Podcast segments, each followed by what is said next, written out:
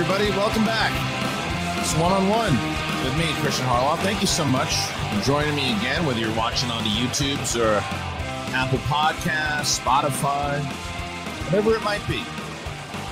I am happy that you've joined me here again and that you've been enjoying the one on interviews.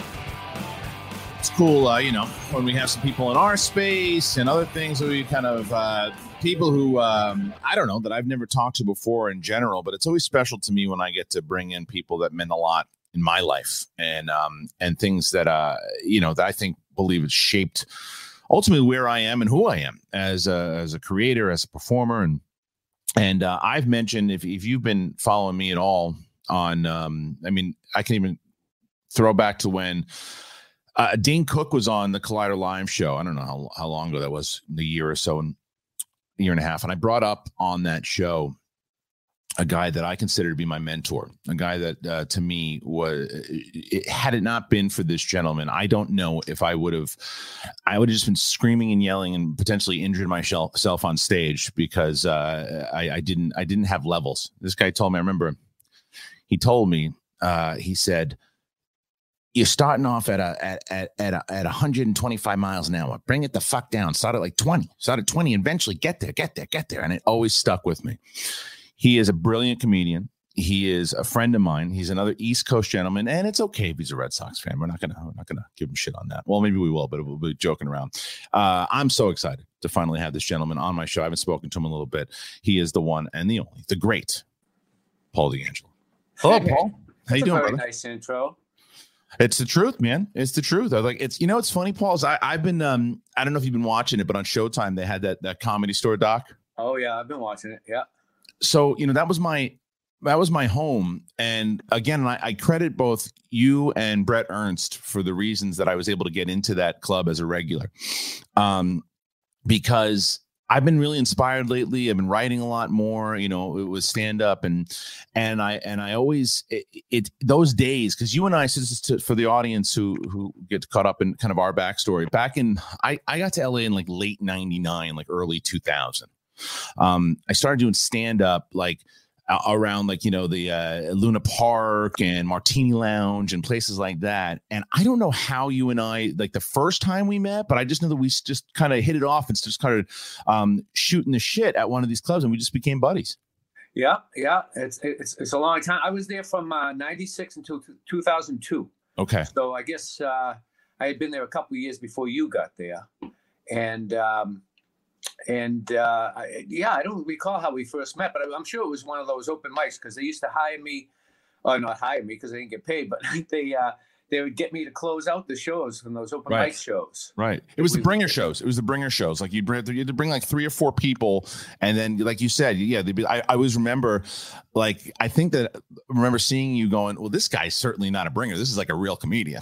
you know, not that the other ones weren't. But you know what I mean? make you guys bring people. You just moved to LA. You didn't know anyone. The people you did know had no money. So No. yeah, it was kind of crazy. it was crazy but uh, yeah but if, but through that you know uh, we kind of struck up a relationship and and it what i also find very rare about you and the reason why i always hold that story um, of how you helped me comedians don't like to help each other normally comedians don't help people normally Well, you know what? Comedians are um, they can be an insecure bunch. I Yeah. mean, and um, and also it's a very solitary uh, job. You know, you're on stage alone. Um, uh, you, you live and die by your own act. Um, it's a very solitary type of thing. So you got to be protective of yourself.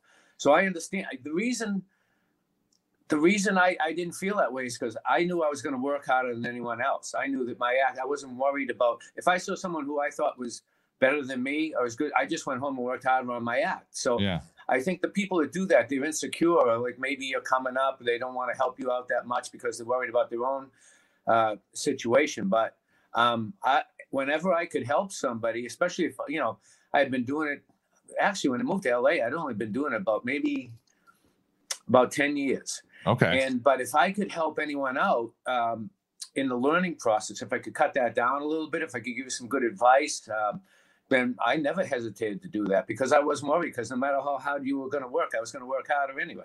It's so true. I always remember that. I remember watching you, um, and I remember when my dad came to visit, and I told him he wanted to go see a show, and, and we took him to see you at the uh, Comedy and Magic Club in in, uh, in Hermosa. And I just remember talking to my dad afterwards, and like, you had that, you had that the way that you would structure your act, your jokes, it was it was like when I when I got inspired to watch comedy as a, well when I was when I got inspired by watching comedy as a kid with my dad were those HBO specials, the ones back in the day, and you could just tell you came from that school. You came from that school of just it was just so well thought out and planned out and like this like the art of the joke, like all of that. And um and to watch you work, and that's why I wanted to talk to you about like because as you said, you were only in it like 10 years before, and that reason why is because what was your other job before you started doing comedy? Uh, yeah, that makes me a little unique. Um, I was an assistant district attorney when I started doing comedy. Yeah. I was a prosecutor. Um, I, I, I had never dreamed of going on stage. I had been there about three and a half years, but I was a huge comedy fan. And my influences, when you say structured, my influences were the comedians on the Ed Sullivan Show, mm-hmm. um, uh, Bill Cosby, huge influence, big, a great, great story. I, I know he's a you know, taboo. People look down on him now, but I mean, right, that right. guy was a great, great comedian and, right. and a great storyteller. And if you notice my act, it's it's kind of um, it's it's not one liners or anything. It's kind of story, kind of Carlin-ish, uh, kind of Cosby-ish, but uh, you know, with but like with rapid fire jokes within the story. So, um, so I was structured there, but I also was very lucky to grow up in in Boston. In Boston, um, for people who don't know, and you can hear Joe Rogan talks about it all the time. Um, Boston, the the comedians who started the first generation of Boston comedians set the bar so high that uh, you couldn't help but be good, or you'd be swallowed up. You you, you wouldn't have a chance. And it was uh, I had my own show at Nick's in Boston that was 400 people seven nights a week, sometimes Yeah. four shows, five shows on a Saturday night and it was like the uh, it was like the Russian roulette scene in Deer Hunter. I mean, it was like a cockfight in there. But I- if you didn't, uh, guys get eaten up in that place. But you know, all if it doesn't kill you, it makes you stronger. Right. So um, that was my that was my genesis in comedy. Um, and uh, well, before I get to the next generation of, of comedians, but um, when I started out, I was an assistant DA. So I, um, you know, I'd gone to law school. I was a prosecutor, everything. I couldn't afford to suck when I started out. Right. So I, I literally wrote for a year. I wrote, I had 25 minutes of material before I did five minutes on on stage. But how do you, but mic. Paul, how do you, how do you make that move? Because you're when you when you're, you, that's a. I mean, obviously, w- people uh, make a big uh, decision to to have that career, and not everybody can do that career. And the fact that you were doing, you were successful, and then getting to the place where you're like, okay, you know what? I'm a big fan of comedy. I'm leaving this job. Like, what? What was that like? First of all, how how how easy was it? How hard was it to come to the decision of I'm going to leave and do this? And how many people said, "Oh, are you fucking nuts?" Well, everybody said it was nuts when I started out because it was a one-time deal. I, Right. I'm gonna do. I'm, I'll do one show, and that's get it out of my system. I, I had never dreamed of going on a stage, but I did. My friend's. Uh, my friend had a bachelor party, but it was one of those. You know, it wasn't like a crazy. Ba- it was one of those sit-down dinner type things where we were gonna roast them. And I, I literally prepared for a month for it. There's probably about a, a 45 minute show that I put together just for him. And I was shit faced and, uh, and nervous, but I did it. And afterwards, everyone came up to me and said, you know, we want to hire you for our show. I said, no, it was a one time thing. But the thing was, at the time, I used to go see live comedy in Boston, and Steven Wright was my favorite. I don't know if you remember Steven Wright. Of course, yeah. He was. He's in the uh, comedy store, Doc. Also, Oh yeah, yeah, Yeah. he is. And um, and um, so uh, I had never dreamed of doing it, but I used to go see those comedy shows with these great comedians. And instead of going as just a, a spectator, I, I started to become a critic. I said, well, you know, this guy's not that good. I think I could do better than him. So I, I knew I couldn't I couldn't go that through that oblig- obligatory phase where I was going to suck like anybody Right. else.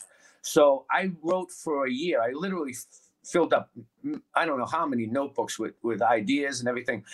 And um, and when I went on stage the first time, they literally had to drag me off the stage. I mean, the guy, the guy, the host came out and grabbed me by the arm, pulled me off the stage. And how long? uh, How long did you do your first time? five minutes. Well, I probably ten. I was supposed to do five, and Right. uh, and he finally came out and took me by the arm and led me off the stage. And I only did like a, a half dozen, no, twelve. I did about twelve open mics, and that was it. and I quit because, like you said, my parents were on my back. What the hell's yeah. wrong with you? You know, you're a great lawyer, you're a great trial attorney. Um, you know, what's wrong with you? So I, I, I actually quit, and I was ready to take a job with a big law firm in Boston, and I chickened out at the very last minute. I called up uh, Barry Katz, who's you know, producer yeah. Last Comic Standing, Dane Cook's manager, uh, uh, Dave Chappelle's manager. Um, I called Barry Katz and Mike Clark, Lenny Clark's brother, and I lied. I read off a, a piece of paper with all these clubs in New York that I had never been to, like you know the Dangerfields and the Comedy Store, Comedy um, Cellar, all these things. And I told them that I had played there, and I begged them for an audition, and they came to see me. And um, when I first, I had added a guitar to my act, which was I only had for like I've been doing this for 34 years. Yeah. And I only used the guitar for the first couple years, but it it allowed me to headline after doing 12 open mics. Right. And I all of a sudden went from uh, uh, just working my day job to working four, five, six, seven nights a week right. at night as a headliner and doing, you know, headliner sets. Um, at the same time, I was holding down an incredibly responsible job during the day. Uh, actually, one of the, for a couple of years, I, I, supervised the busiest jury session in Massachusetts. So um, I, uh, I I worked my ass off, and I was exhausted back then, but it was the best days of my life. And and that's when I took off. And now, when we talk about the second generation of, of Boston comedians, these are the guys that I started out with: uh, Billy Burr, yeah, uh, Louis C.K. started the exact same night I did. He signed, really? he reminded me. He said, "You know, we signed up for an open mic the same night that Louis oh, and wow. I were in line together." Wow. Um, uh, Marc Maron, yeah, uh, uh, Joe Rogan, um, uh, uh, Dane Cook. You know, Dane. I used to give Dane spots at my uh, my my show at the uh, at the at the uh, Nick's Comedy Stop. Yeah, he had, very, he had very nice things to say about you also a lot when I when I had an interview with him. Yeah, so I mean, so so the level of comedy in Boston at that time was so incredible, and if and if you didn't suck it up, I mean, you were just going to get eaten alive. But see, but that that's what helps you. I, I can remember being at the Hermosa Beach and and the only validation I got in six years in LA was actually from the other comedians that I that I admired. Um, uh, guys like uh, Chris Rock who came up to me and and and and uh, Dice Clay and, yeah. and uh, Drew Carey and Garry Shandling and stuff. And Arsenio, we were doing a show in um, Hermosa and uh, Mike uh, Lacey, who was great to me when I was in LA and will always be a friend. Um, he said to Arsenio, he said, You're going on after after Paul. And Arsenio was at the height of his popularity at that time. And he said, right. I'm not going after that guy. I've seen his act before. And he said, Do you mind going after Arsenio? And I thought about it and I said, you know what? They used to put me in the worst situations in Boston at midnight, and the, the crowd was crazy. And the guy that was going on before me, he did 40 minutes instead of 10 because he wanted to he wanted to screw me. He wanted to establish his yeah. territory and everything like that. And I said, you know what? No, I can do it because I, I I did it under the worst circumstances. So to me, it was no worse than going on at midnight in the third show on a Saturday night in Boston with a packed house of four or five hundred people. So right.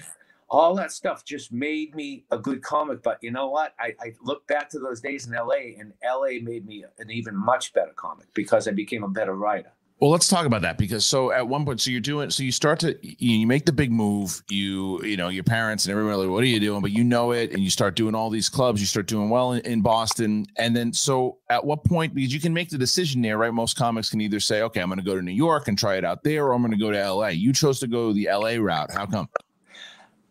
In, in retrospect, that's the one of the only decisions I regret in my life. I probably should have gone to New York, and I'll tell you why. Because I didn't realize this until later but when I used to go to LA, they'd ask agents, managers, whatever, casting, what do you want? And I said, oh, you know, whatever comes up, a sitcom, a movie, or whatever.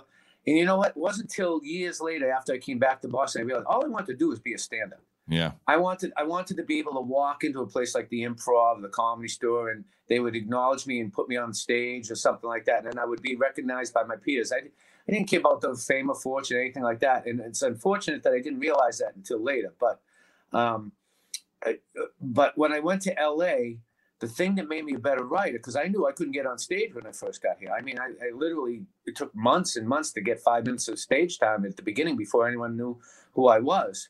And um, so I regretted that I had never made notes when I was an, an assistant DA. I was an assistant DA for 11 years. and then actually I, I quit to go to LA and became a defense attorney by accident. And I became a yeah. criminal defense attorney for like three and a half years. It, my move to LA got postponed for a while, and um, uh, and then I that made me. Re- that's when I that's when I moved to LA because I was all of a sudden I was doing good things for bad people. I was getting criminals off. Oh. Um, I was the bad guy instead of the good guy putting the criminals in jail. And then I had a motor vehicle homicide case where this kid ran over a high school honor roll student. He had no remorse. His family was, they sucked. He was a piece of shit. And I said, what am I doing this for? I could be in Vegas now. I could be working on a cruise ship. I could yeah. be doing Makes it easier. Makes it easier make the decision. Yeah. Yeah. And that's when I moved to LA. But one thing I regretted was when I was a DA, I never wrote down little things every day, you know, about what happened because every day was so crazy and I would make them fun, and I would make remarks that were mm-hmm. fun, and things that could have been jokes or uh, things would happen, real things that happened in court that I I could have made into routines.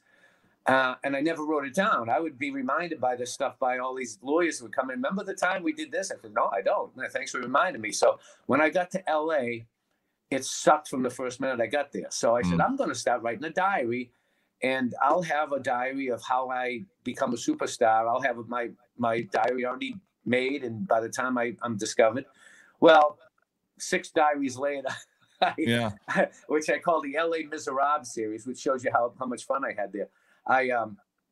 I I I I stopped uh, writing those books about the fourth or fifth year I got to LA. But what it was when I couldn't get on stage, where am I gonna get new material? Where am I gonna get my inspiration for things? Where am I gonna where am I going to vent my ideas and everything? And, and that were those those books were the, were the vehicle for that. And uh, and now I've I, I, just published my I had my sixth book published, and um, but three of those books are called the L.A. Miserable series. And, oh, really?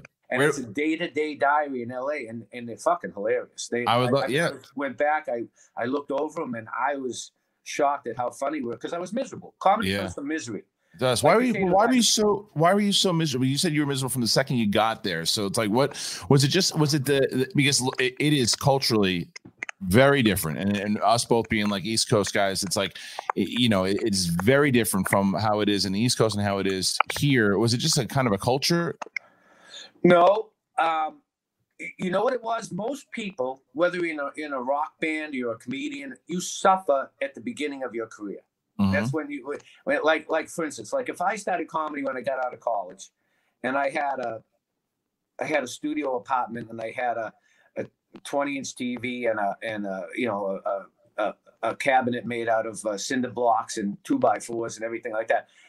And I moved into my apartment in LA. I'd go, this is like heaven. This is this is luxurious. But right. I I did it the opposite way. I did comedy for 10 years. I was a lawyer at the same time. I was booked a year in advance, solid. I could walk into any club and do as much time as I wanted. I had yeah. all my friends here, my family. I had a, I, I worked two jobs. I had a Corvette. I had a Harley Davidson. I had everything I could possibly want. And I went to LA and I moved backwards. I had to start. I had to go backwards and start from scratch. So all of a sudden, I'm in my apartment. My move. My, my girlfriend insisted in moving out with me. We, I was trying to break up with her. Okay. And I said, oh, the only way I'm going to get rid of it is to move to LA because because it's 3,000 miles away. And she announced to me two days before she, we were leaving that she quit her job and she was coming with. Oh, shit. Well, this is the same girl that we had gone to, to uh, relationship counseling. Like, how long were you guys together before that? LA and and the, the counselor after three sessions because those guys want to keep those things going. You know, they right. want to perpetuate that counseling. And and the guy just shook his head. He goes, you know, you guys just really need to break up. I can't, I can't help you. and she, she thought, you know, some people would say, oh, you know what? Well, we made a good run at it. Let's give up on it. But her idea was, oh, I'll move to LA with him. Yeah, things will work out great. So uh, she ended up uh, uh, taking off with a movie producer. But it was a good move because she she right. got married, had a beautiful house and kids. And did you send? Did you send the movie? I did got you Did you send them? Yeah. Did you send the movie producer a gift? Whoop. Hold on, where'd you go? Oh, yeah. I don't know the button, the button. Uh, so yes, it was. Uh, so okay, so so that and how long? How first of all, how long were you guys together before uh, you know you guys moved? And then how long before she, you know she she wound up taking off? We were together until the third L.A. Miserable book. okay. Oh, okay. And and, and uh, yeah, and uh, and and that's the funniest book because I'm I'm now I'm trying to date and I've I got no self esteem, I got no money, I got nothing, and and that's what's funny. See, when when when I help comedians uh, write, I give them writing, do writing seminars or whatever. They say, "Where's comedy come from? Comedy comes from conflict. It comes from uh, uh, attention." So you ask a guy, "How's your life?" I got a great wife. I got great kids. I, I love my job. I got a good boss, paying all the bills. It's not funny. If you right. say, "How's your life?" You go, "My wife sucks. I'm going to kill my kids. My boss is an asshole. I can't pay the bills." That's where humor comes from. So that's why those books are so funny in LA because all of a sudden I went from having everything in the world and to going backwards. And um, yeah, and it, it, I wasn't living in squalor. I wasn't in a cardboard box. I wasn't like some of my comedy friends were selling their blood. You know, yeah. they, were selling, they were going to blood banks and selling their blood just to get money. And uh, so I wasn't suffering in that respect, but I, I, had gone backwards. And so it was really frustrating to me. And it was frustrating for me too, the, the whole process, because um, the entertainment business is different. If you're if you're a baseball player and you're hitting 350 in the minors, they're going to bring you up. Right. But in comedy, it, uh, who makes it and who doesn't make it, it's not necessarily who's the funniest, who's the best, or whatever. And it's a frustrating, it's a frustrating process when you know, when you have faith in yourself and your abilities and everything, and and you're not getting a break, and you see people around you getting breaks that that might not deserve it or whatever. I'm never bitter against them because I didn't think their success meant that it prevented me from my success. I would just, right. I just wanted to, um, I just wanted to make a name for myself. But in the process, that all makes you a better comic, makes you a better person, made me a better person. And and you know what? And after all, I came to grips with it after I came back to Boston because I said, you know what? That was kind of my Wizard of Oz, no place like home moment in LA yeah. because I said, you know what? You know, maybe, you know, if I had made it, look at my friend Tom Cotter. He came in said Tom Cotter was another one that I started out with. Tommy came in second in America's Got Talent. He's got twins. He's got a, he's got another child and, uh, and he's on the road like, you know, 45 weeks a year, you know, right. and, and, and I said, you know what, this would have just taken me away from my friends, the family, the things that mean the most to me. So I came to grips with it. I went back to Boston and, resumed my career and was just busy as hell in Boston. And when and I could always go to LA or anywhere in the country and use Boston as my base. So the LA, the whole LA experience, it, it, it, yeah, it was tough. It was uh, it was um, frustrating, but it made me a better person, a better writer, a better comic. Because all of a sudden I started writing about stuff. It wasn't like one liners or jokes. It was it was about my life. I was writing about things that happened to me, and um, my writing I think became a lot deeper, a little more sophisticated and stuff like that. So it was it was a necessary experience, and and if it was easy, I, I wouldn't have got the same. Uh, I, I wouldn't have got as much out of it. So when you and so you decided to go back, and you're back then around. Uh, you've been back now in Boston 17 years or so. Shit, it's been that long. Yeah, I guess so. Yeah, about 17 years. Yeah, because I mean that's. I remember so. The story that I've told about you many times, and I even kind of referenced in the beginning of this, was that I was we were both doing Dublin's. Remember Dublin's and uh, yeah, yeah. And, yeah. So Dublin's was that was that place place to do a show. It was a crazy place to do yeah. a show because it, it it was Jay Davis and it, it by all means it shouldn't have worked.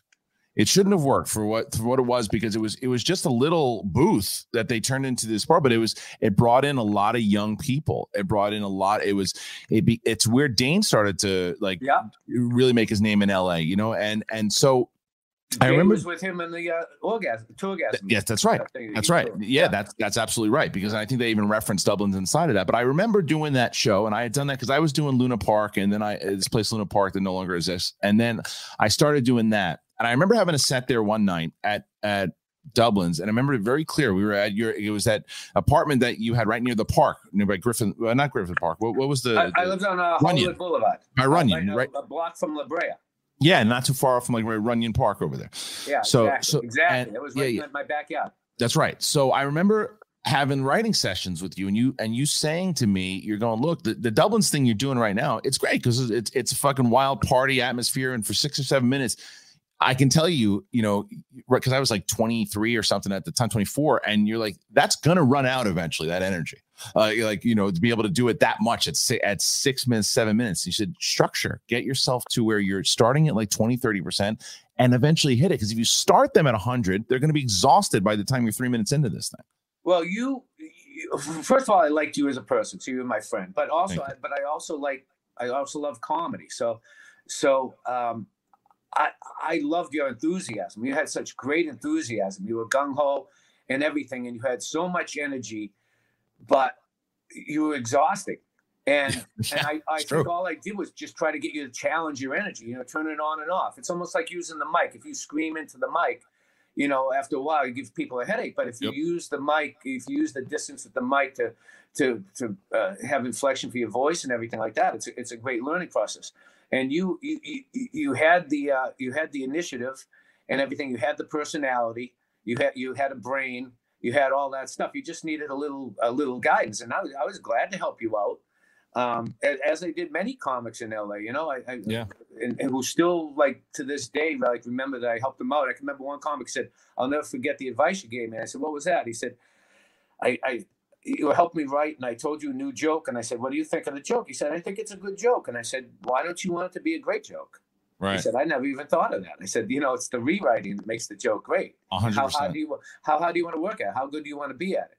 Yeah, uh, I mean that's I, I, that that changed my career as a stand-up comic because I started to I listened to that and I started to then take those moments and take those big energy bits or excuse me take those big energy moments and put them into the bits and because of that i started working that out more and doing it that way and i remember brett ernst coming up to me and going dude you you've your set has changed like so much it's like i want to recommend you to mitzi uh, and without that note, Paul, I wouldn't I wouldn't have gotten into the comedy store. There's no way.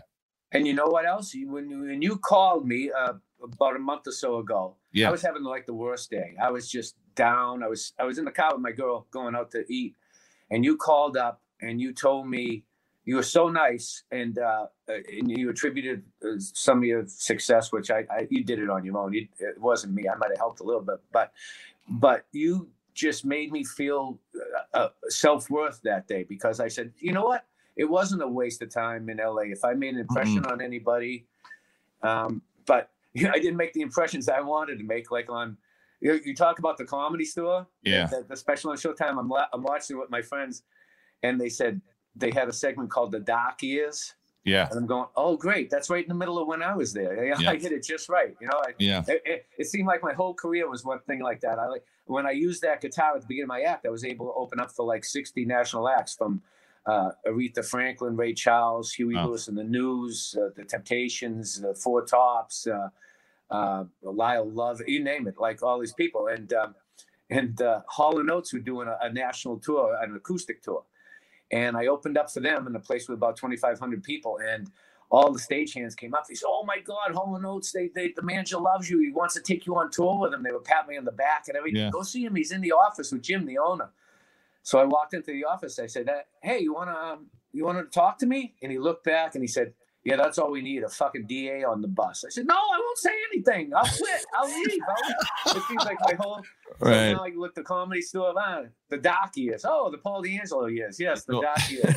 well, and I get a great story. You uh, know, Mitzi's was an icon, and now a lot of people didn't know about Mitzi are learning about her and everything. Yeah. But I did seven auditions there. Okay. Now, the first audition I did, my friend Patty Ross had moved to LA. I helped her out. I helped her get started in comedy. I gave her the money to fix her BMW to move to LA. And uh, and she moved out. And the first couple times I went to LA, I stayed with her. And uh, she ended up befriending befriending Mitzi. And Mitzi, she actually lived in that that little apartment in the back of the comedy store where Sam Kinison had lived and all those people when they were starting yeah. out. So she got me an audition with Mitzi. And I did my audition. I was a little nervous. And uh, and she goes, "Oh, you did a great job. You did a great job. I'm gonna go see what Mitzi thought." And Mitzi said, "She says this guy is too polished. He doesn't need a place to work out. Tell him to come back when he's got his own sitcom." And I go, "No, I, I do need a place to work out. I just right. moved to LA. I, I need to work out and everything." Well, I did six auditions. Yeah. And each one got progressively better because I gave a shit less each time. I just uh, each time I go, she's never going to pass me. I'm just gonna I'm gonna let it all hang out. So each one I did progressively better. And each time she said the exact same thing. Oh, this guy's too polished. He doesn't need to work out. Tell him mm. to come back when he got a, a major motion picture or something like that. So ah, okay, fine. So now I decided to move back to Boston. and I get a call from the comedy store, and I forget who the manager was at the time. He said, "Paul, you got an audition with Mitzi tonight." And I go, "Nah, I'm moving back to Boston. I tried, forget it." I hung up the phone, and my friend said, "No, go, go to the. What do you care? What do you got to lose? You- Right. You, you, you, you, do better each time because you give a shit less." And um, and Mitzi's crazy at this point. She she probably she says the same thing every time, so she doesn't even know it's you. She probably thinks you're a different guy every time. Right. So maybe this is the one time she thinks you're, you know, you're Someone something else, else, someone else. So, so I go up there with reckless abandon. I don't give a shit now. In fact, Joey Diaz, who's so Yeah. he's in the he's in the comedy stuff thing. Joey Diaz course. was with my friend Mitch, West Coast Mitch, I call him because I got an East Coast Mitch friend, and um, and his Joey's friend came out of the comedy store and he said, "Hey Joey, your friend is killing in there. He's knocking the roof off the place." And Joey looked at Mitch and said, "You know, no matter how good Paul does, Mitzi will never pass him." Well, I had somebody go. This would be funny if it wasn't happening to me. Right. But somebody went up to Mitzi afterwards and said, Go find out what Mitzi thought. And she said, quote unquote, because I wrote it down, she goes, I remember this guy. He ain't getting any worse. so I, it's actually a funny story. If it wasn't me, Right. it's a funny story. But Yeah. I go, what am I supposed to do? I was, uh, well, maybe I should suck a little more. Uh, Well, you were leaving anyway. Work out. And you were leaving anyway at that point. So and you and you you take but you take off. You're doing. But did you did you wind up hitting because like you said you regretted not going to New York? Um, out of the two, did you wind up doing more clubs in New York when you went back to Boston? You know what? I did. I did the clubs in New York. I really. The reason I should have gone to New York is because I was a stand-up. I could have Yeah. worked. I could have worked every night in about six or eight different clubs in New York. I could have gone and been uh, been showcasing and done all that stuff. In L.A., I couldn't get on stage. I mean, at the Improv, they used to call me the Midnight Comic because the only time they put me on is at the end of the night when you know they go from 200 people to there'd be a dozen people. It's so fucking weird to me though. But it's so weird. Like, did you get answers as far as why? Because like I remember when we when you would do the shows when we were at like people would there. It's very rare when comics stop to watch other comics, you know. And I remember when we were doing those shows, people would be like, "Oh, Paul's on. Let's watch Paul," and it would be because you you like because that's that's what you need if you want to know you want to learn discipline, you want to learn how to tell a fucking story, make it funny, make it engaging. You watch Paul, and so it's so weird to me like you like the, the improv and the i mean i can understand the comedy store thing because no, like you know comedy store. When not only I, I got bumped. The only time I- I got any spots at the comedy store was at the very end of the night, and um, I got bumped for an exterminator once. They told me, "Don't bother coming in. We're running late, and we got the guy to clean out the bugs." So, so I got bumped for a fucking exterminator, and uh, and uh, and then when do you remember Jamie was going to open up a management company? Frazier Smith, the, the radio personality. sure yeah Well, he made Frazier a manager, and Frazier would call me up all excited. He goes, "Do you- "Jamie said I can sign anybody I want," oh for the Laugh Factory yeah and he says, "You're the first guy I thought of." He goes, "I tell him." He goes, "Eh, I don't know, Jamie. Uh, I don't know why. I've always been Yeah. nice to Jamie. I always, always had great sets there and everything." And um, and Frazier called me back a little while later. He says, "Jamie says anybody but Paul."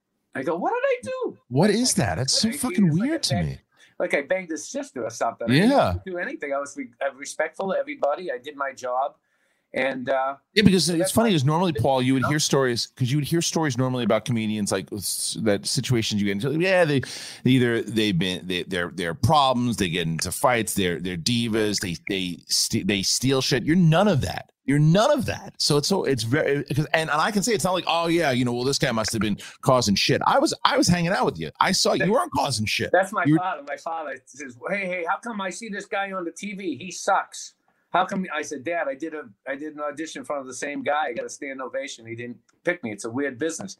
Well, you got to be pissing somebody off. I go, no, I'm nice to everybody, Dad. Nah, you got to be pissing somebody off. maybe you should be pissing people off. Maybe that's maybe that's the better the better way to go for you. You, should- uh, it's I I think that for me, I, I I wanted to ask you a favor, and you can tell me to go fuck myself. Um, but I want to ask you a favor. When when this when the pandemic is done, and we're able to travel again, and we're so we've been we've been traveling a lot to um to New York, and we've been traveling a lot to. Uh, and and one of the plans is to Boston, but I think New York will probably be first. The night before, myself and Mark Ellis do uh do shows at the New York Comedy Club. I'll Uh, come out in a second. I would love for you to do. Would you do a set?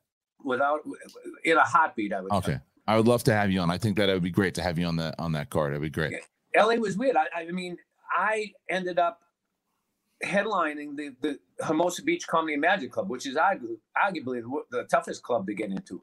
To headline the, the Hermosa, they don't do headlining shows anymore. They do like showcases all the time now. But Right. I was headlining there, and I was I, I got the thing on my refrigerator. At, at one point, I I, I had um, the, the, the people call in and make requests. They ask them, "Do you request anybody?" I had I think second to I think Rodney Dangerfield on that thing, and Wow. uh, and I was headlining that show, but I couldn't get five minutes at the other clubs, Yeah. and it was and, and that was frustrating. I mean, I was I was headlining theaters in LA that were fifteen hundred seat theaters, but I couldn't get in those other clubs. So And the other ones, yeah, because Hermosa, you you did Hermosa like often.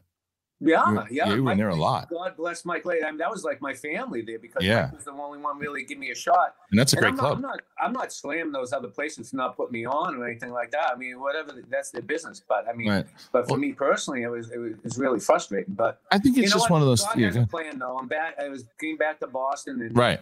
I fly Well, here and uh, I can go to LA when I need to go there. So you've been doing the stuff there. You've been in you've been in Boston for a bit. You know, you like you said, you you any clubs you go in. I'm sure like y- y- when you go to the clubs, you're you're able to get the the spots. It's like you know you don't have a problem getting spots in in Boston now, and and so it's is there. So what's the what you're writing books? Where can people find your book by the way if they want to check out some? On? Amazon, my first two books. One's called Stories I Tell, and the other one's called More Stories uh, to Tell. And Yeah. they're just collections of funny stories. But I mean, there isn't a there isn't like a dull moment in those books. They're fast. You know what? The, the, they're written like my comedy act. When I when you write, you can be a little more indulgent. You can you can give longer descriptions. You can drag things out and everything. Comedy, you got to get get get Yeah. to the punchline. You got people got short attentions. But I think these books are written like like that. Um, uh, so they, they just I tell people it's a bathroom book. Bring it in the bathroom, read one story. If you had a bad burrito, read three. You know, so Yeah. and uh, uh, so those two books uh, did very well. And then um, then I had the three LA Miz uh, books, and then uh, I during the COVID, I, I keep you know I couldn't work and everything, so I was writing all these memes and making jokes out of memes or old jokes or things that weren't in my act, and I accumulated like a couple hundred of these funny memes, and I put them. I compiled them in a book of just like short jokes and stuff that I had nothing to do during the COVID. I was all of a sudden I've worked like four times since March, and uh, I've turned down a lot of stuff like Zoom shows, corporate shows, things like that. Because when you've done it 34 years one way, you, it's you can't do the watered down version. It's just it, my heart wouldn't be in it, and I wouldn't give 100, percent and I wouldn't be at my best, and that's not fair to the audience. So I've only done particular shows where I knew it was going to be a good setup, like a theater or something, and Right. and stuff. Um, I also got, I, I did a DVD in, in November. Thank God, while there were still crowds, when people could still Yeah. you know mingle and and and be side because that's when co- that's when comedy's meant to be done is when people Yeah. are packed in a place and it's sweaty and they're, uh, they're elbow to elbow and the laughter's infectious and now instead of a virus being infectious the laughter was infectious you know and Right. and um, and I, the, the videographer screwed up the DVD. But you know what? In the middle of the COVID, I said, I don't know when the next time I'm going to work, and I had a whole new show. So I said, we still have the audio, right? So we released my fourth uh, CD because we got the audio out of that. What was supposed to be a DVD. Um, so that's five. That's five CDs of 50 minutes of different material in each one of those CDs, plus two DVDs, and, and most of what's on those is not on the CDs. And a third DVD I didn't release; that I just used to cut up for different uh, things. So I've been really productive in that sense. Um, and then during the COVID, you know, not working, I'm, I'm painting and playing my guitar. That's what. Well, that's what I was going to ask you. What What have you been doing? What have you been doing during like to try to you know you're obviously writing. Well, yeah, I, I, but I'm also well.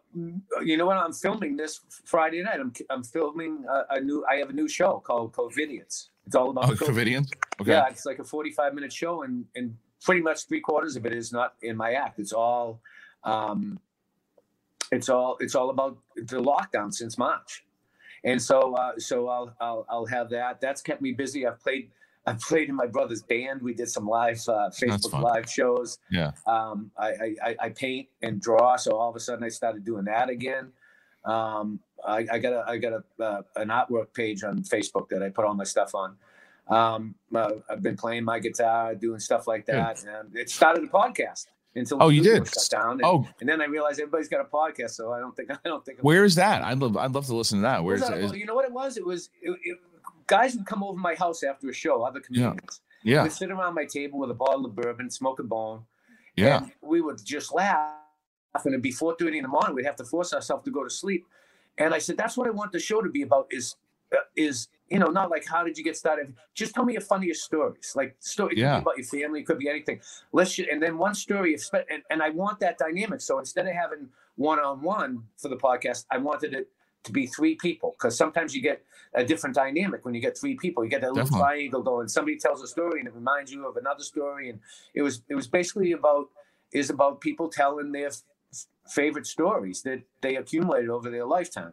Is it still uh, and is it I on? might start it up, but uh, Please. I I would listen to it. I'd like. I'd love. To, I'd love to. Well, we have giants in the industry like you do in podcasts. I mean, I don't Oh, I know. don't know giants. Yeah, so that's, but- uh, No, but I mean, but but look, those are the time I I would look. I call and the other thing. So Brett Sheridan, who's um he's on my show, my morning show that we do, um SEN Live. Um, he's been a buddy for a long time. He and I. Speaking of Barry Katz, um, Barry had always kind of helped me out uh, when I was, you know, back in the in the early 2000s. And I remember when Last Comic Standing was was doing. I think it might have been the second season. I don't remember, but either one at the improv they were doing those auditions and i was on i, I went on the line and i remember, remember waiting online with brett sheridan waiting on that line to get into the improv and i was like you know what screw this i'm gonna call barry katz and brett says to me he's like you fucking asshole we've been waiting on this line for four and a half hours and you call this motherfucker now he's like why didn't you call him before we got here and so we call him and barry's like get off the line go and drive to San Francisco tomorrow and and I'll and I'll get you into that one. So I had a set at the comedy store that night. And I was supposed to go up one time. I think Rogan went up. I had to go up after Rogan. We drove from the comedy store to then ate shit at the audition the next day because I don't know if you did the Last Comic Standing audition, but there was like, it's, there's no crowd. You're performing in front Oh, of two. It's awful in front of two producers, and I think that if it was today, I'd be able to handle that audition a lot better because I know how to. uh, even because even then I thought I told myself like, oh, I could work the. I, I was working the OR. I could do OR with eight people. Work in the original room at the comedy the comedy store, and working two producers at noon or or not even noon, eight in the morning uh, in San Francisco. Very different situations. But I called you. I don't know if you if you remember this, but I called you on the way back from that because I was fucking bummed and I was pissed off about it too. And you said, "Don't worry about it. It's a fucking thing. You know, you, it it was what it is. It wasn't a full club. You you had the audition. You said, you know, that's not that's that that's not a comedy club. That's not what it is. You said you didn't have the audition. Now go up on stage tonight and and and feel better about yourself. And it was like that's that's what I did. Well, comedy's a roller coaster, you know, and and, and, and you know what? And, and, there's no bad experience. Well, yeah, there are horrible experiences, but but if you learn from it, You learn you from it. I mean, even I, I, you know, I, I do a lot of these seminars. I try to help out comedians uh, with writing and stuff, and I and I think they get a lot out of it because I have a good approach to it. But um, y- y- you know, it's um, I, I, I tell them, you know, if you do have a lousy set and you don't learn anything from it, it's just a waste of time. But if Right. you learn something from, it, like, like, I'll, I'll, let me think of an example. Like, I can remember doing two corporate shows back to back nights where the mic went up with 500 people in the in, in the audience at a hmm. corporate convention, and two nights in a row, and I lost my voice and everything. But how I still handled it, and when I got in that situation again, I go, okay, I've been here before. I know I can do this, you know. So as long as you, I say, gee, how would I, how would I handle that in the future? So as long Right. as you learn something from it, you, most of the jokes you got to do them wrong before you get it right. You can't be afraid to fail in this business. Right. So, uh, so you, yeah, you, you can't help but get down. You take it personally and everything like that. Last comic standing, yeah, I did last comic standing. Um, I, I get to the semifinals twice, once in Boston, once in New York. It may, might have been the first and third season, Mhm. but um, uh, the first season, the first season, I, I had high hopes and everything, and then. Uh, when they were ready to make the decision, I saw two of Barry's clients. Barry was the producer. Yeah. Walk into the room, uh, who weren't from Boston anymore, and I go, okay, there goes the two spots right there. and, and, I And was, they got so I and, and they got them to New York. Yeah. Uh, kind of the same thing happened, but what what the hell? So What are you gonna do? But uh, so I, jumping back, Paul, real quick because you said, um, you know, when I when I reached out about a month ago, you're having you were kind of down. Is that just is that one of the things that because we all same same with me. Look, with COVID, I'm having like even like yesterday. To be completely honest with you, I was just in a mood where I was just like, I'm I think that the election kind of took away from me. A, it was the election to me was an, was a distraction, and I was doing nothing but just watching the news and tuned in everything. That I was forgetting about the fact I still feel fucking trapped. I can't do anything. I've been I've been so inspired to stand up again, and I have nowhere to stand up right now. I can't do my shows. I can't go to live events. I can't do any of this stuff, and it's just that type of stuff is bugged. I'm worried about my kids, like they're how the, the way that they're growing up right now, and like kind of uh, secluded. So all this shit's going on. Is that is that kind of added to it? Of how you're feeling? You feel kind of trapped right now, especially because you can't get on stage as much or in the capacity yeah, that you want to. I've been I've been working steady. I mean, all, all the time. I mean, yeah. working steady for 34 years, except for when I was in LA and I couldn't get on stage much. Right. When you know, I started getting on stage more at the end, but but I'm, I'm used to being productive. I, I, I am like a shark. I have to go forward all yeah. the time, or, or I or I die. You know, so um, yeah, it's frustrating for me, and uh, and and it's just, and but but your whole lifestyle has changed. I mean, we Massachusetts went backwards. We were, I was in two restaurants this weekend. I never had weekends off, but that's kind of, that was kind of cool. But um, yeah, but I mean, we got kicked out at nine thirty. They had a curfew, and I feel like I'm in some, you know, I'm feel like in some Eastern Bloc, you know communist country, you know, with mandates and stuff like that. And you know what? I, I, that's what a lot of this COVID, this COVIDiots thing is about. When when a lot of the rules don't make sense, that means they're not for your benefit. You know, it's it, it, when when uh, you know I'm not going to get into, but um, so yeah, there's a lot. There's a lot of things to be frustrated about lately, and and and one of them is not having a, a you know a, a venue to, to to do my act, to grow, right. to, to, to, well, what's the use of writing new jokes? I said because I get no place to. I, I, I feel like uh, I feel like officer and a gentleman. I get no place to go. I get no place to go. I, I, feel I feel the same way, man. Like I was like I was for the first time. It's because exactly what you just said about watching sets, not learning from them. I went back on my birthday. I just I, I took the day off from work. I just watched old DVDs of sets that I had from um, you know w- s- ones that I thought were good at the time and ones that I thought were shit at the time. Um, I think that they're all shit now, but you know, but but as I as I'm looking at them, I'm saying, okay, I would do that significantly better now. I would take my time there now. I would look at that. I would do this, and I start writing all these jokes. And I had this one joke I started writing, and I was so happy with it. I'm like, oh, this is, I, I, know that this will go well. And I know that I could write this a little bit more if I was on stage. Let me go. Oh, wait, I can't go anywhere. Again, I have to perform in front of my mirror or in front of a camera like now. And I have to just keep working on it. Which, which is, which is, you, it, there's nothing like you, no joke, no joke you can get an appreciation for it until you do it live. Yeah, you want to hear it. Instantaneous feedback. I mean, yeah, yeah, that's that's what you do. Yeah, and yeah, it's frustrating. Um, I have um, I did a show in uh, I did a show in June, um, in a tent, um, that I was scheduled to do. It was it was gonna they were opening the tent in a comedy club in the uh, Giggles, which is probably the best comedy club in Boston now and um, and and they asked me to do that show, and I and I did what was the genesis of the beginning of my COVIDiots show, yeah. uh, the foundation for that, and I did that, and then I then I didn't work till September.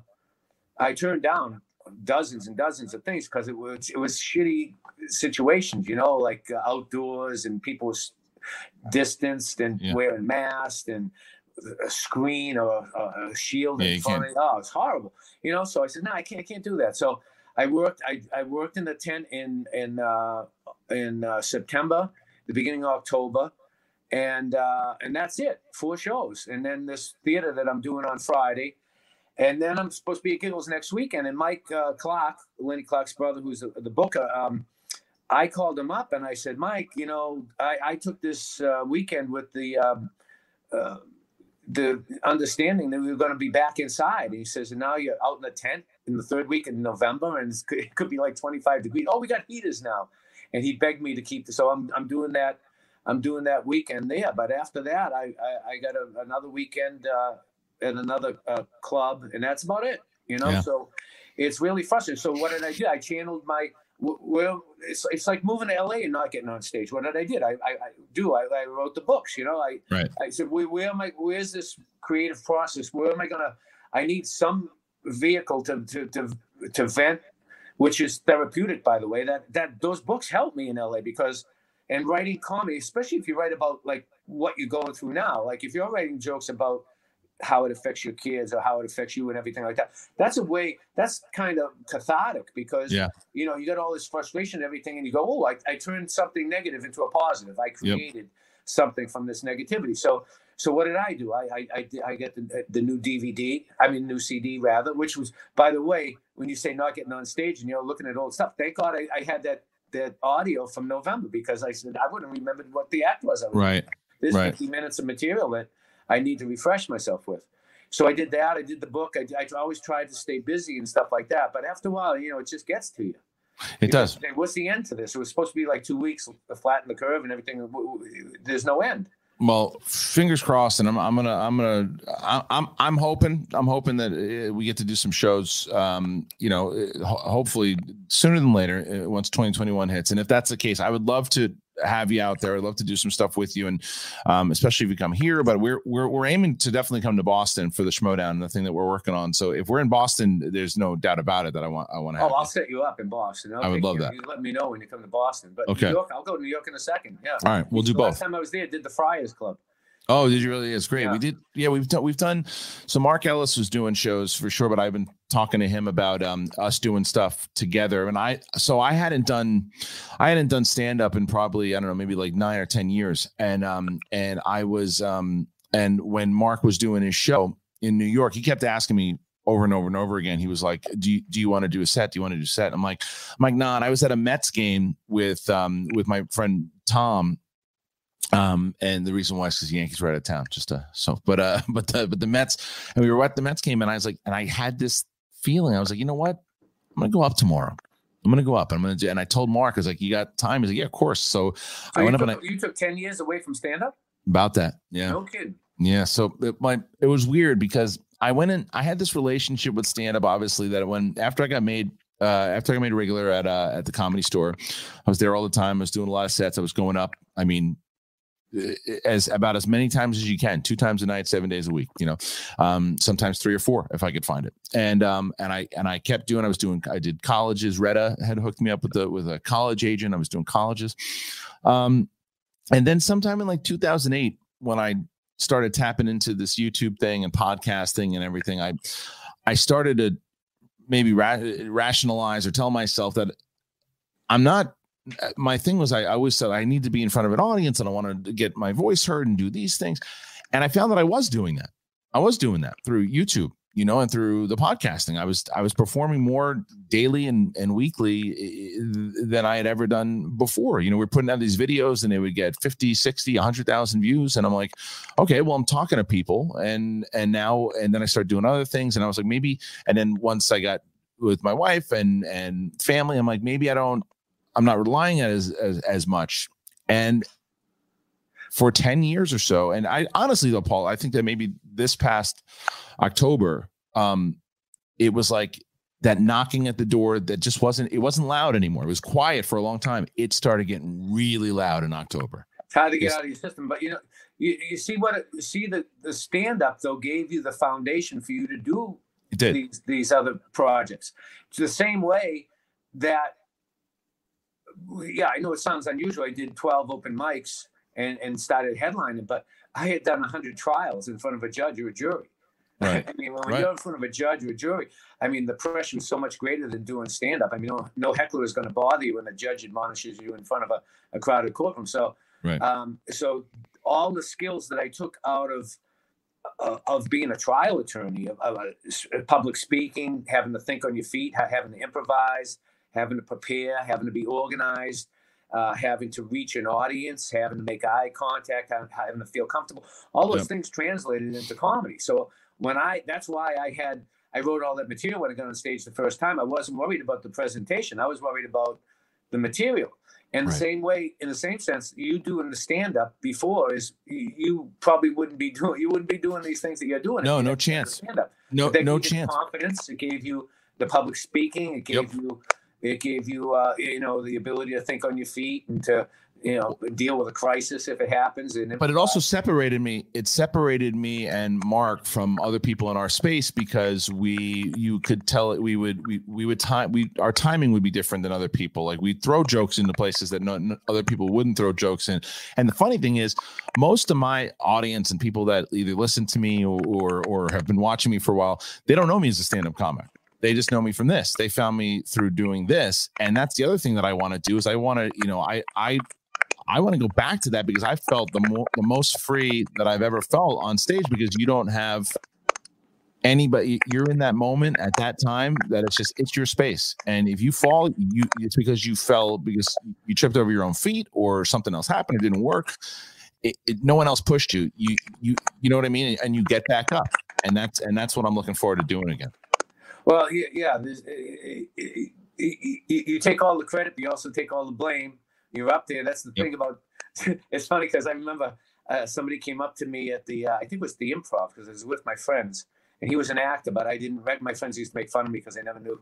Like these people would come up to me, and go, "Don't you know who that is? He's right. on this show." And I go, I, "I watch the History Channel." It's Winston Churchill would have to come up to me, you know, at the time. That's all I was watching. So I don't remember who the guy was, but he was an, uh, apparently semi well-known actor, and he said to me that as an exercise he, he came over to compliment me after I did a set. And he said, as an exercise, I had to do stand up comedy. And everybody told me that's the single hardest thing in the world in entertainment to do because you're up there alone and everything. He says, Do you think so? Do you think it's the hardest thing to do? I go, I said, I, I agree in part. And he said, What do you mean in part? I said, It's not tough to suck at it. Right. I mean, right. Yeah. You can suck at comedy and still call yourself a comedian. So it's like, how good do you want to be? How good do you want to? You get out of it what you put into it. You, if you put the, you put the time in. Look at you looking at tape. You're rewriting things and everything like that. That's why you got better. There's no substitute. There's no shortcuts. You know, you got to work hard. You got to. Uh, every girlfriend I've ever had, had I, I, I, would be. We could be at a beach. We could be on a boat. We could be somewhere. Give, give me a piece of paper. Give me a piece of. I need a pen. Give me a pen yeah. You know, I had notes written on matchbook covers and things and everything like that. And you have to you have to be in that mode. Your, your brain has to be in that mode of looking for things to yep. to that you can extract humor from and stuff. So it, yeah, um, it's it's funny you say that because now because my wife she and my wife met me I, we met at a at a comedy club and and so but for she knew me for about two years as a stand-up comic um, so what she's never seen this side of me to where, you know, walking around, pacing around, doing the bit over, thinking about it, what works there, what doesn't work there. Okay, maneuver, how am I going to move my body when I'm particularly saying this thing?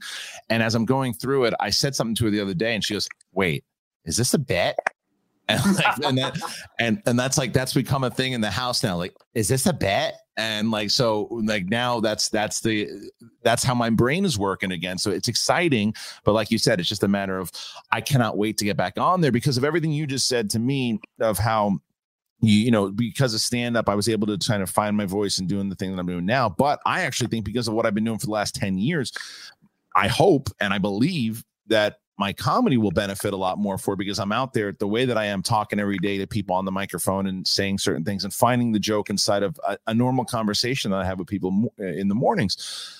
That if I transfer that over on stage, I that's a new phase of my stand-up career that I'm looking forward to. So I ask you, what do you once once we're able, let's you know, put all this other shit behind us. When you get back into it, what's the what's the next stage for uh, for Paul D'Angelo uh, in comedy?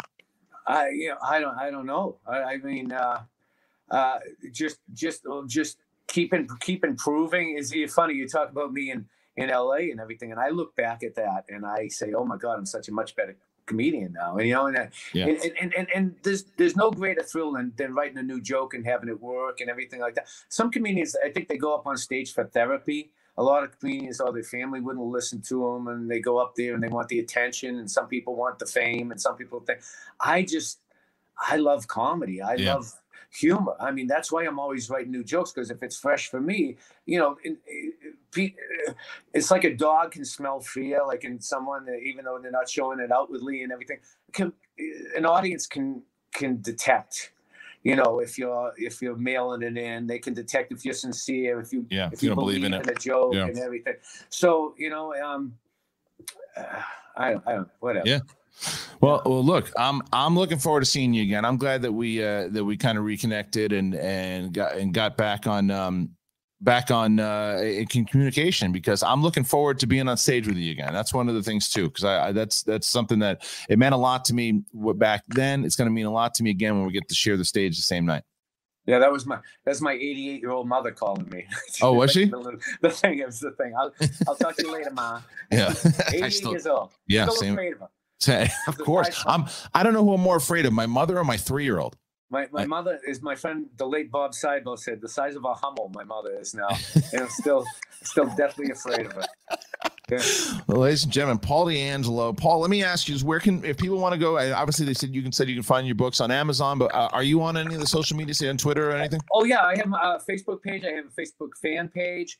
I have literally, I'd say, uh, three dozen more of, of, of videos of, of clips of on there. Uh, I have an artwork and uh, photography page that's got all my artwork on there, um, and they can probably link up if you go to my uh, that. I also have a website, uh, pdangelo.com. Um, so yeah, I'm on I'm on all that stuff. I don't. I got a social media she, girl. She does it all. I'm I'm kind of a moron when it comes to that sometimes. It took me a while to get used to it. But, ladies and gentlemen, the great Paul D'Angelo, please go and check him out. And I'd like to maybe try to get you on the SEN Live morning show, too, to have some people. Uh, Whenever you want. You're my friend for life, pal. You just say the word, I'll be there for you. Absolutely. Guys, thank you very much. Make sure you check out Paul. And, guys, if you didn't know that we're on the Apple Podcast, you check out the feed, go there. And a lot of people, you can check out there. Spotify, follow us on Spotify, helps us out a great deal. So go and do that and check us out. I'm back here every uh, Friday to watch it live on YouTube at the premiere, or you can get it on Thursdays. But for myself and Paul D'Angelo, see you next time.